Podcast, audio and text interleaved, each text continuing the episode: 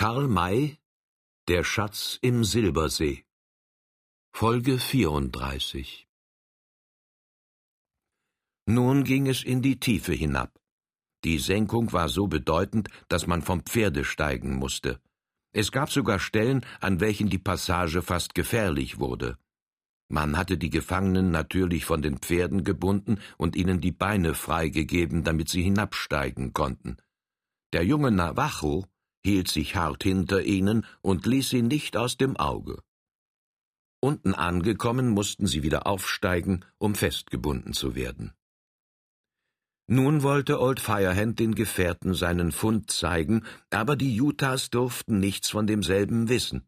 Darum wurden sie ein Stück in die Felsenenge hineingebracht, und einige Rafters blieben mit dem Navajo bei ihnen, um sie zu bewachen.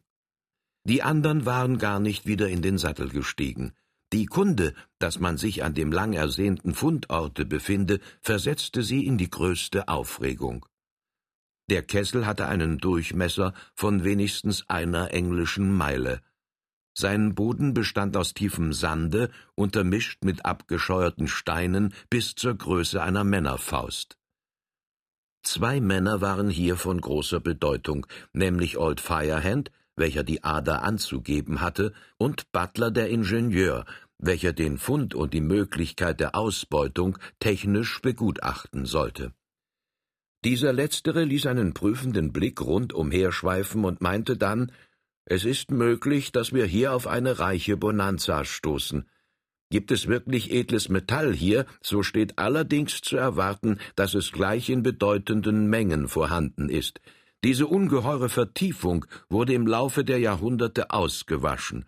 Das Wasser strömte durch die Felsenenge von Süden herbei und bildete, da es nicht weiter konnte, einen Strudel, welcher das Gestein ablöste und zu Grieß und Sand zerrieb.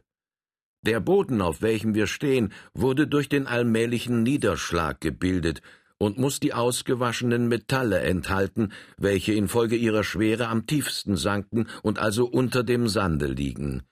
Wenn wir einige Ellen tief nachgraben, wird es sich zeigen, ob unsere Reise erfolgreich oder vergeblich war. Wir brauchen nicht nachzugraben. Es genügt doch nachzuweisen, dass die Ufer dieses einstigen Wasserloches das gesuchte Metall enthalten, antwortete Old Firehand. Allerdings. Gibt es in diesen Wänden Gold oder Silber, so ist ganz bestimmt auch der Boden des Kessels mit diesen Metallen geschwängert. So kommt. Ich will euch den Beweis liefern. Er schritt in gerader Richtung nach einer Stelle, welche er genau zu kennen schien. Die andern folgten ihm in größter Spannung. Vetter, mir schuckert das Herz, gestand der Hoppelfränk dem Altenburger. Wenn wir hier Silber finden oder gar Gold, so raffe ich mir alle Taschen voll und fahre nachher Heme nach Sachsen.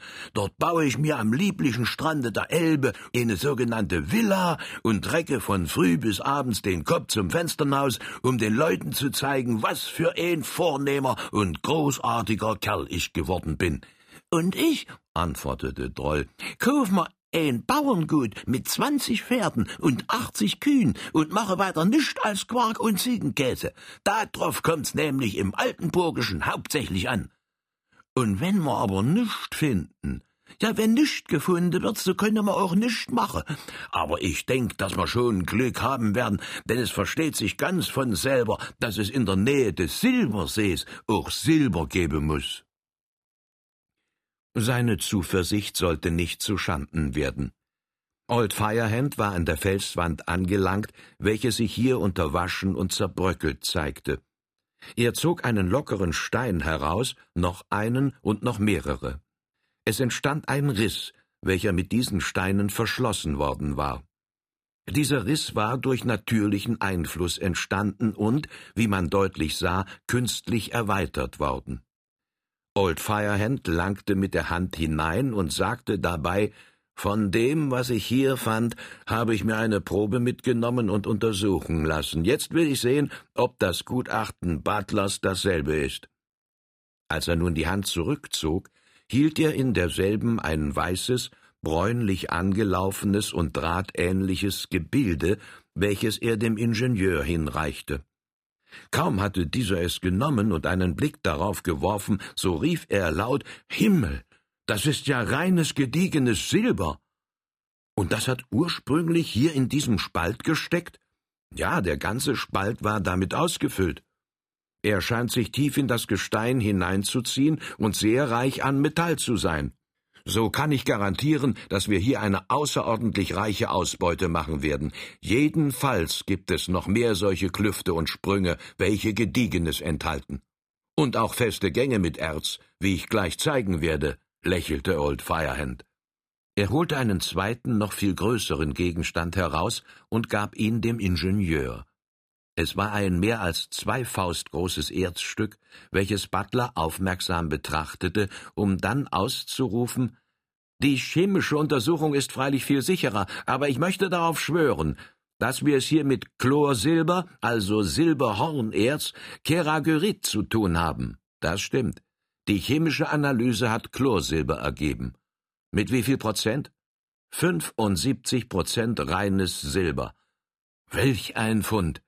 Allerdings findet man in Utah vorzugsweise Silberhornerz. Wo ist die betreffende Ader? Weiter da hinten an der anderen Seite des Kessels. Ich habe sie hoch mit Geröll bedeckt, werde sie euch aber zeigen. Und nun, was ist das? Er brachte aus der Spalte mehrere Körner von der Größe einer Haselnuss. Nuggets. Gold, schrie der Ingenieur. Auch von hier?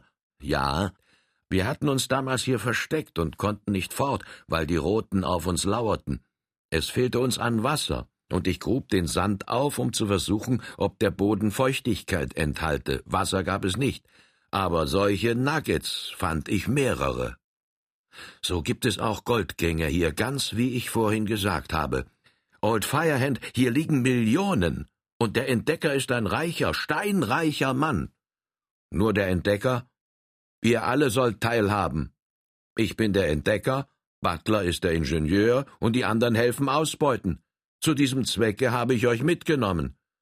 Die Bedingungen, unter denen wir zusammen arbeiten und der Anteil, den jeder Einzelne bekommt, das werden wir noch bestimmen. Die Worte riefen einen allgemeinen Jubel hervor, einen Jubel, welcher gar nicht nachlassen wollte. Old Firehand zeigte nun den Gang des Silbererzes, welcher ein ganz bedeutender war.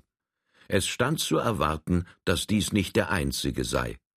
Die meisten zeigten Lust, gleich auf der Stelle nachzuforschen, doch Old Shatterhand tat dem Einhalt, indem er warnte, nicht so eilig, Messieurs. Wir haben zunächst noch an anderes zu denken. Wir befinden uns ja nicht allein hier oben. Aber wir sind den Roten zuvorgekommen, bemerkte der Lord, welcher zwar keinen Anspruch auf den Metallfund machte, aber sich wenigstens ebenso sehr wie die andern über denselben freute. Zuvorgekommen ja, aber nicht weit. Der Navajo, welcher sich bei uns befindet, kennt die Rückzugslinie der Seinen ganz genau. Er hat berechnet, dass sie kaum einige Stunden später als wir am See eintreffen werden, und hinter ihnen folgen jedenfalls sofort die Utahs. Wir haben also keine Zeit zu verlieren, uns darauf vorzubereiten. Das ist wahr, stimmte Old Firehand bei. Aber wissen möchte ich doch, ob die Ausbeutung hier auf große Schwierigkeiten stoßen wird. Uns das zu sagen wird Master Butler wohl nur einige Minuten bedürfen. Also, Butler, gebt Antwort.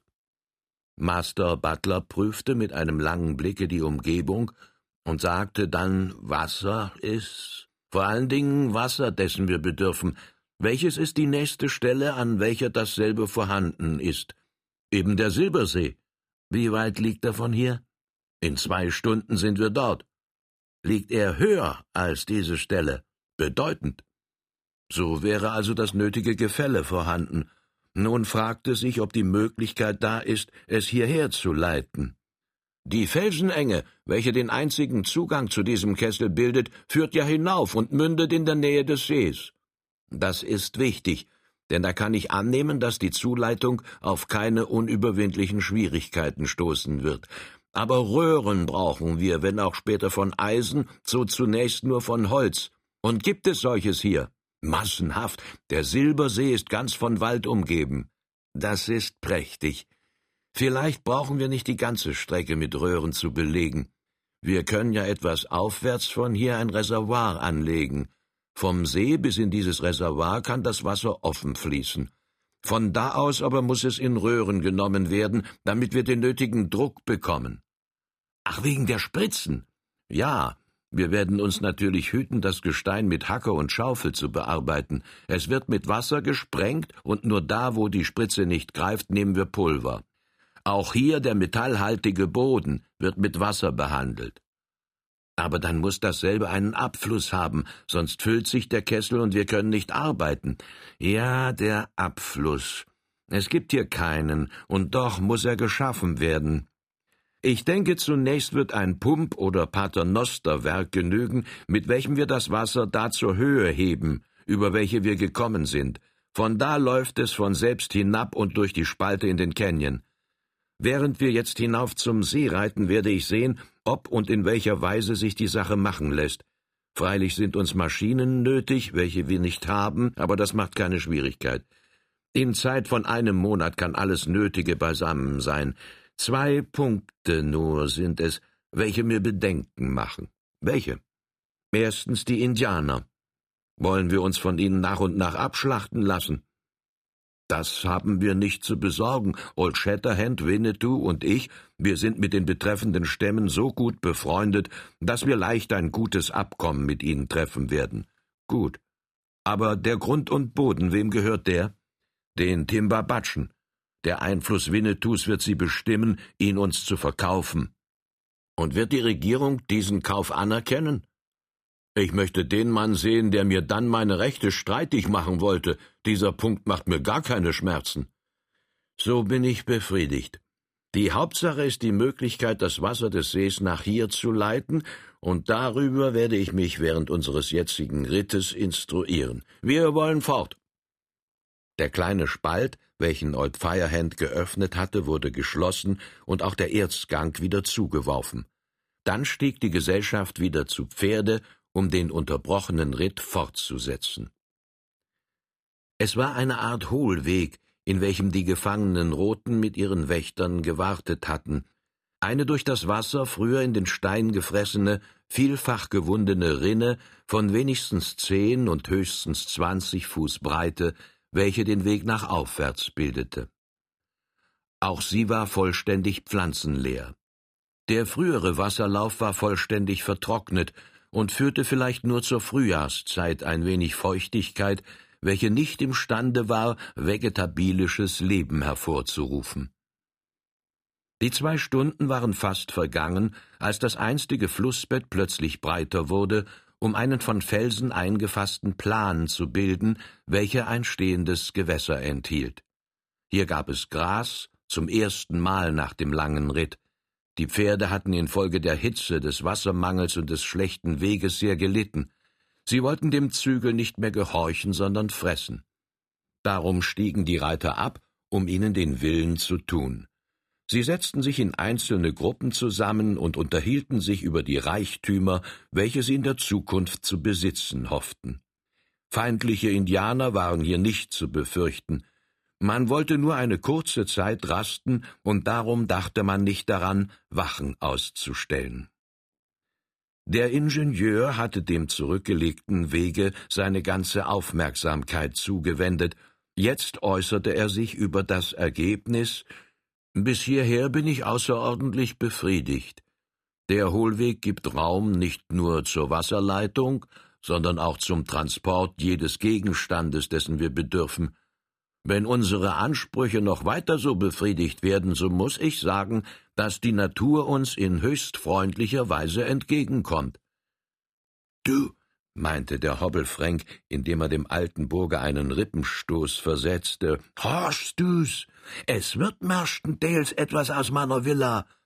Und ebenso aus meinem Bauerngut. Na freut dich, Altenburg, wenn der berühmteste deiner Söhne angefahren kommt mit einem Geldsack zwanzig Elle lang. Vetter, komm her, ich muss dich küsse.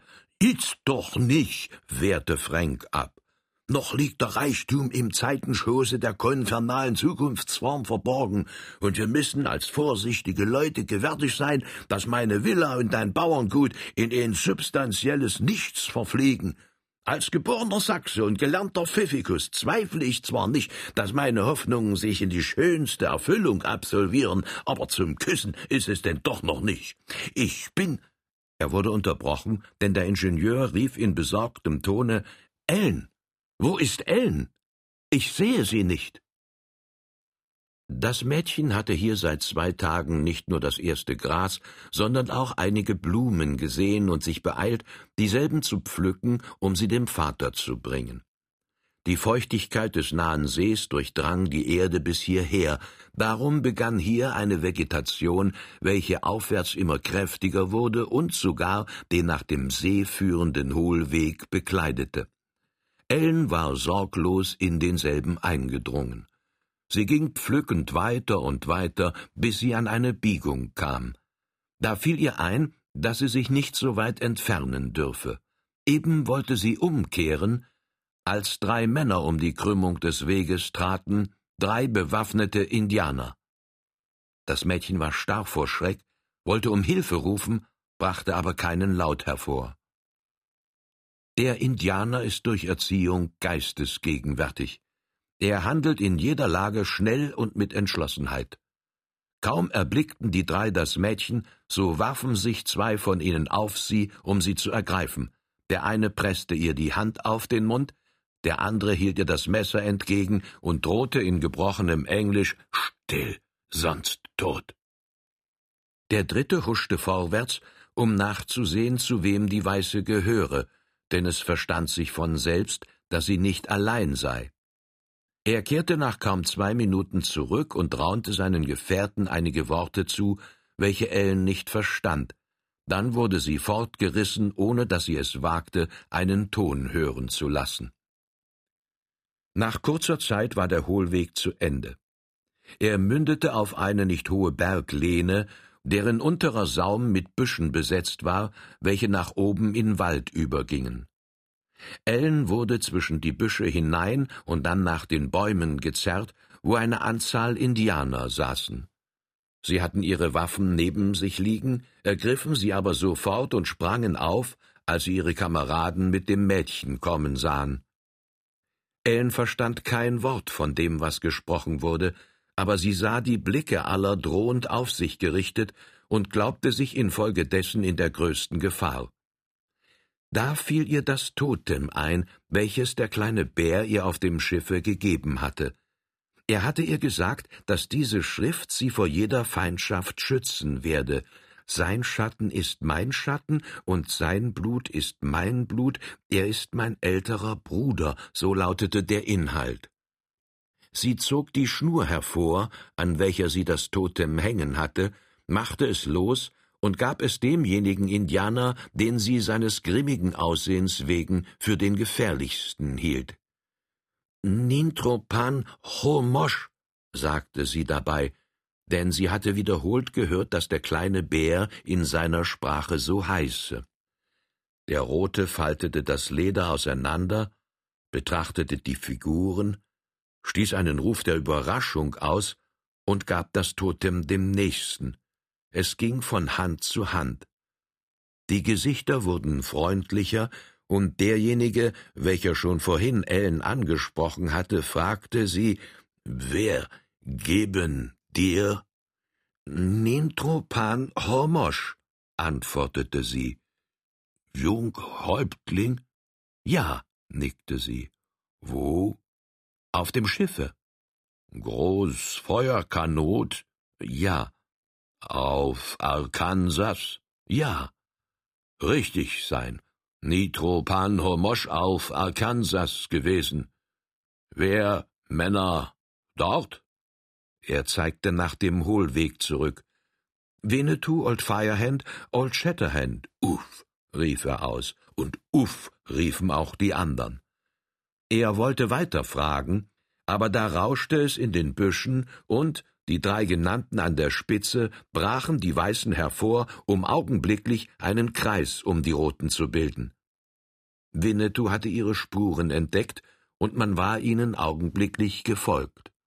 Sie machten keinen Versuch, sich zu wehren, denn sie wussten, dass man ihnen nichts tun werde. Der Späher hatte vorhin Winnetou nicht bemerkt, früher hatte er ihn gesehen, und jetzt erkannte er ihn wieder.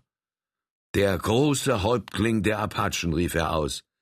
Dieses weiße Mädchen besitzt das Totem des kleinen Bären und ist also unsere Freundin. Wir nahmen sie mit, weil wir nicht wussten, ob die Männer, zu denen sie gehört, unsere Freunde oder Feinde seien. Die Roten trugen blaue und gelbe Farben im Gesicht. Das veranlasste Winnetou zu der Frage Ihr seid Krieger der Timbabatschen? Ja. Welcher Häuptling führt euch an? Chianitsas. Dieser Name heißt zu Deutsch langes Ohr. Jedenfalls war dieser Mann wegen seines scharfen Gehöres berühmt. Wo ist er? fragte Winnetou weiter. Am See.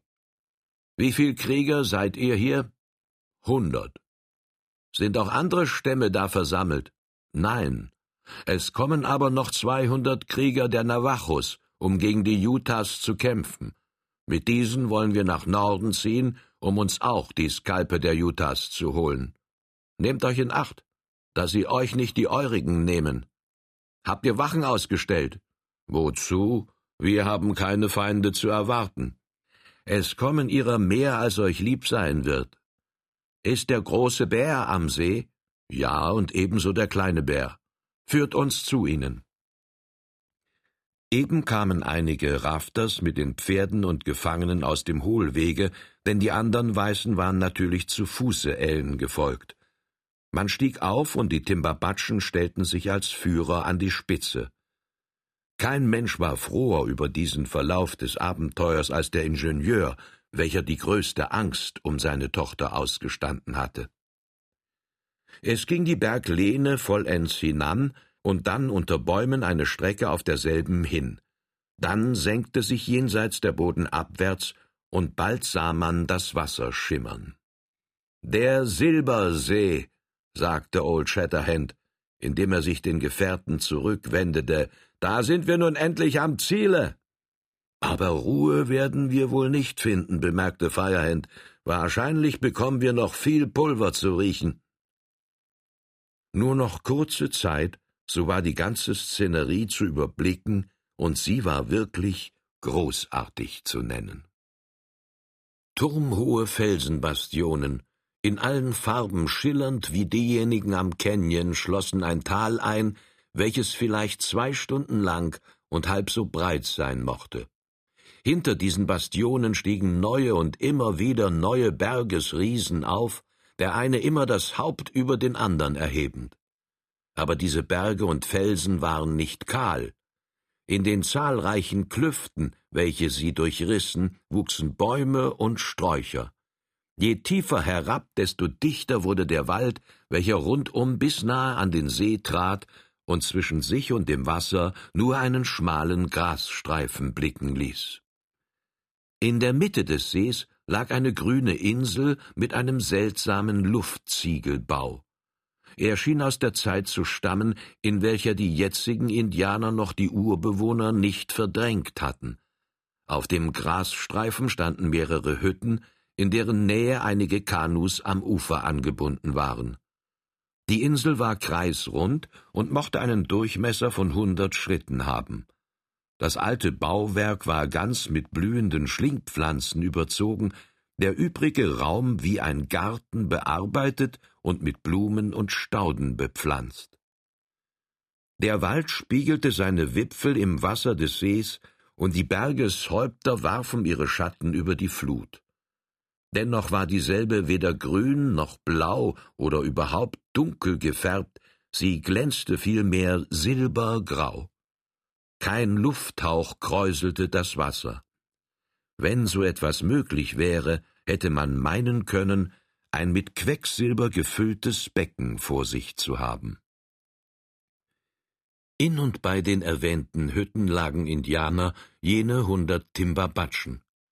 Sie gerieten in eine kleine Aufregung, als sie den Zug der Weißen kommen sahen, da aber ihre Gefährten sich an der Spitze desselben befanden, so beruhigten sie sich schnell. Noch hatten die Weißen die Hütten nicht ganz erreicht, so traten drüben auf der Insel zwei männliche Gestalten aus der Hütte. Der Apache hielt die Hand an den Mund und rief hinüber Nintrupanhaue. Winnetou ist gekommen. Ein antwortender Ruf scholl herüber, dann sah man die beiden in ein an der Insel hängendes Kanu steigen, um nach dem Ufer zu rudern. Es waren die beiden Bären, Vater und Sohn. Ihr Erstaunen, als sie die bekannten Gesichter sahen, war jedenfalls groß, wurde aber durch keine Miene verraten. Als der große Bär ausgestiegen war, gab er Winnetou die Hand und sagte Der große Häuptling der Apachen ist überall, und wohin er kommt, erfreut er die Herzen. Ich begrüße auch Old Shatterhand, den ich kenne, und Old Firehand, der mit mir auf dem Schiffe war. Als er die Tante Droll erblickte, flog doch ein Lächeln über sein Gesicht. Er erinnerte sich der ersten Begegnung mit diesem possierlichen Kerlchen und sagte, indem er ihm die Hand reichte, Mein weißer Bruder ist ein tapferer Mann. Er hat den Panther getötet, und ich heiße ihn willkommen. So ging er von Mann zu Mann, um jedem die Hand zu geben. Sein Sohn war zu jung, er durfte sich den berühmten Kriegern und Jägern noch nicht gleichrechnen, aber mit Ellen zu reden, das war kein Verstoß. Als er das Kanu angebunden hatte, näherte er sich ihr, die aus der Sänfte gestiegen war. Er mochte während seiner Reise gesehen haben, in welcher Weise Damen und Herren sich begrüßen, und hielt es für geeignet zu zeigen, dass er es noch nicht vergessen habe, Darum nahm er seinen Hut vom Kopfe, schwenkte ihn ein wenig, verbeugte sich und sagte in gebrochenem Englisch Der kleine Bär hat es nicht für möglich gehalten, die weiße Miss wiederzusehen. Was ist das Ziel Ihrer Reise? Wir wollen nicht weiter als nach dem Silbersee, antwortete sie. Die Röte der Freude ging über sein Gesicht, obgleich er einen Ausdruck des Erstaunens nicht zu unterdrücken vermochte, so wird die Miss einige Zeit hier verweilen, sagte er. Längere Zeit sogar, antwortete sie. Dann bitte ich, stets bei ihr sein zu dürfen. Sie soll alle Bäume, Pflanzen und Blumen kennenlernen. Wir werden auf den See fischen und im Walde jagen. Aber ich muss stets in ihrer Nähe sein, denn es gibt wilde Tiere und feindselige Menschen. Wird sie mir das erlauben? Sehr gern, ich werde mich bei dir viel sicherer fühlen, als wenn ich allein bin, und freue mich sehr, dass du hier bist. Sie streckte ihm die Hand entgegen, und er wahrhaftig. Er zog dieselbe an die Lippen und machte dabei eine Verbeugung, wie ein richtiger Gentleman.